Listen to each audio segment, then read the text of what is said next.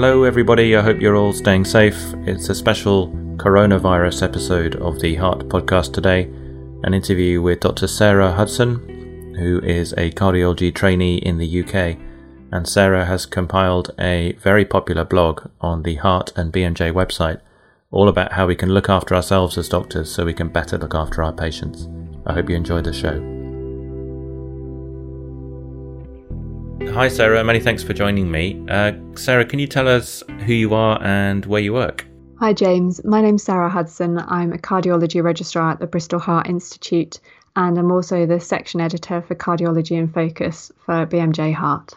And Sarah, you've got a very successful blog on the Heart website, which has also just been put on the BMJ website, um, all about how we can best look after ourselves so that we can carry on looking after our patients. Um, I think it's a really under prepared area perhaps and, and what was the motivation for for putting this together sarah well, I think that actually all the information that's been coming out of China and then Italy is very concerning and suggests that we're soon going to be working in situations that most of us could have never imagined four months ago. Mm.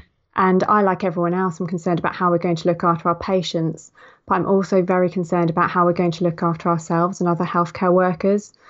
Because I think the reality is that as doctors, and healthcare workers in general, we have a tendency to focus on our patients and neglect ourselves. And this isn't a great strategy long term under normal conditions, and it's an absolutely terrible strategy in a pandemic. Um, we're not going to be able to continue helping our patients if we're sick ourselves, mentally or physically. So I thought that it was a great opportunity in this calm before the storm to, to think about how we could best be able to prepare for what's coming as you say, we it, we don't really know how long this is going to last, and uh, there's no point in fir- uh, falling at the first hurdle um, uh, and then putting yourself out of action. So you're quite right. Do you want to talk through some of the? Uh, uh, you've grouped things into several themes in the article. Um, the first one, uh, and this is free for everybody to look at on the website. The first one is protecting yourself from infection, and I guess this is following the the guidelines we've had from the WHO and national societies. Uh, do you want to talk about this one a little bit? I'd love to. Just before I answer that, could I just make it clear that all these fantastic suggestions are not all from me? Um, Twitter has been amazing at disseminating information at this time. And uh, I actually reached out to some cardiologists on Twitter to share their thoughts.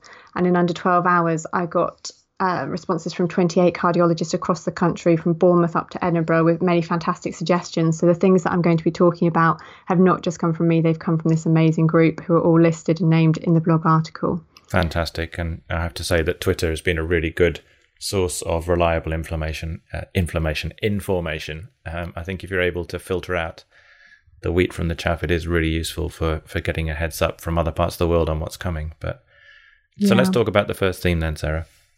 So the first theme was about protecting yourself from infection. Um, it, it's just about remembering the basics, really. You need to remember to wash your hands lots, so your hands are going to get sore. So it's worth thinking about moisturizer. And it's about taking responsibility for making sure that you are fit tested, you know where to get your personal protective equipment, and giving a bit more thought than you usually would about what you're doing with all the other things that you come into contact with during your working day thinking about wiping down computer keyboards, thinking about your stethoscope and how clean that is, and then also thinking about things like your phone, which obviously you use a lot. And in general, you would probably not think about wiping down, whereas now actually that might be really important. And many of these things, of course, we will be doing between patients as well. Um, uh, whereas we wouldn't normally necessarily be doing some of these things between patients, like, for example, cleaning your phone, as you say. Absolutely. Absolutely. And it's also about us all being supported by the trust that we're working in to make sure that fit testing is available and that there is protective PPE, protective equipment where it's needed. Yeah, and in the UK here, we're recording this on the 19th of March, and um, I'm told that there is a, a new load of PPE equi- uh, equipment uh, en route to UK hospitals to to help that. But I think there have been some shortages that I've been aware of, certainly on Twitter, although that's not a sort of personal opinion. That's just what I've seen from other people. And then what about protecting others from you, the second part of your blog? So I think a really important thing here is that if you have symptoms of COVID 19, obviously information about and advice is evolving but if you are likely to be a vector for transmitting you must not come to work. And that's so alien to doctors because there was this mentality that unless you were on the ITU that you were expected to be at work. And I think that has to change. And linked to that something that lots of people mentioned that didn't make it into the blog is the fact that we need to be supportive of each other that if someone says I can't come to work we need to support them into taking that decision rather than making them feel guilty about leaving us with more work to do. Absolutely. And, and following on from that, number three is talking about your family. Family are important. And so you need to have plans so you're not worrying about them whilst you're at work. And of course, that's now changed even in the last 24 hours with the decision in the UK to close all schools apart from for uh, workers who work in the NHS and other key areas. But that's a, that's a huge thing, isn't it? Being comfortable that people are looking after your lo- loved ones while you're you're working. Absolutely. Uh, and you talk about um, having conversations in your department about colleagues uh, who have children and those who maybe don't have children, and thinking about how caring commitments can be uh, taken care of. Indeed. Um, what about number four, uh, Sarah? Do you want to talk about those? Don't forget the mm. basics. It's called. So, theme number four, under heading, as you said, don't forget the basics, um, is really about remembering that however busy you are, you mustn't forget the basics that you need. You need to make sure that you're still eating healthily, that you're managing to have an adequate fluid intake, um, and that you can't underestimate the importance of sleep, not just from a fatigue point of view, but because there's data coming through now that suggests that correct functioning of the immune system requires sleep. So if you're neglecting it, you're more likely to get ill. And there was a fantastic quote shared by Cara Hendry um, that you can't pour from an empty cup. So you need to make sure that you're keeping yourself refueled to be able to carry on helping others. And I would just add exercise where possible. Of course, it's now getting harder perhaps to, to go out to parks and things, but there are lots of online resources for many different forms of exercise. And I also find that really useful for reducing stress and uh, improving sleep as well. Yeah. And what about keeping up to date? We've mentioned Twitter briefly, but um, do you want to talk about what you discovered from our colleagues uh, uh, under that theme? Um, so it's really important to try and keep up to date so that you're in the best position to manage your patients well, and also so you've got the most up to date information to keep yourself safe. Um, trusts are sending out emails, and it's important to somehow find time to read these so you can keep abreast of the local plans, plans and protocols um, and think about communication lines within your departments for how best to disseminate information. Is email the best way, or actually would a WhatsApp group work? Would a bulletin board work? But then, uh, sort of next to this is also that you need to consider when you're going to be reading emails, news, and particularly things like Twitter throughout a day to avoid yourself looking too frequently and becoming un- overwhelmed. Um, some of the responses under the original blog on Twitter have talked about people having agreements with their departments not to use professional messaging channels after a certain point at night. If, if so, people who aren't at work are expected to turn it off so they can switch off themselves. Um, and the need to start establishing sort of etiquette within WhatsApp groups about when you expect people to respond and what timescale of response you're anticipating. Absolutely. I mean, it's a very different way of communicating for many uh, older doctors, I would say, particularly WhatsApp. And um, it can become overwhelming if there's lots of non relevant chit chat um, on, on the group. So, completely agree. And uh, let's talk about mental health. Uh, in theme number six, there's quite a few um, comments here and things to remember. Do you want to just run through these? Yeah, I think we've sort of originally accidentally started running into that because it is so important that you also think about how you, you're going to manage this because these are absolutely unprecedented times.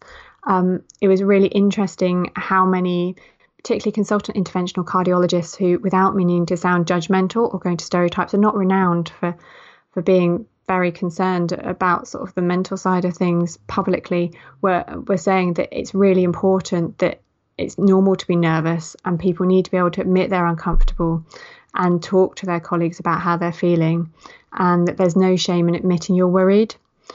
Um, there is a brilliant document produced by the UK Intensive Care Society and its Wellbeing Resource Library uh, which gives lots of advice about sustaining staff well-being during and beyond COVID-19. And one of their key messages is that this is really unprecedented, and it really is okay not to be okay. Um, in terms of us being prepared for that, uh, it's about talking to your colleagues, debriefing with your colleagues, optimizing your sort of emotional support networks outside of work, which are likely to be more sort of digital than necessarily in person going forward. Um, and also to think about other people and how you can be supporting them. So, your non medical colleagues, the cleaners, the admin staff, other support staff are going to be worried, and, and medics need to be leaders in these situations. They need to check they're okay and offer support. And I think one of the positives, possibly, is that this is a real chance for us to work as teams again. It's going to be a lot about teamwork, which, which had started to to not be so such at the forefront. There was lots of silo working, and actually, I think we're going to have to come together more. Yeah, absolutely, and that you, you're going into theme seven there, where you're talking about being flexible and perhaps working across specialties that you don't do every day, helping out ITU colleagues, anaesthetists, particularly if you're, you know, if you've got an internal medicine background as well as a cardiology background, that's going to be key. Yeah, it, it's about being flexible. And I think it's also going to be about realizing that it's okay to sometimes say that you can't, whilst we're all going to want to help as much as we can. If if you're working so much that you become run down and therefore become an ill, you're then no good to your team. So it's knowing when you can help and when you need to say no. On a personal level, many of my uh, research fellows, so these are doctors that have stepped out of uh, clinical training at the moment to do PhDs and MDs, are being asked to uh, consider going back in to support the NHS. And in almost all cases, um, that that's happening. So people really shouldn't worry about paper deadlines, grant application deadlines.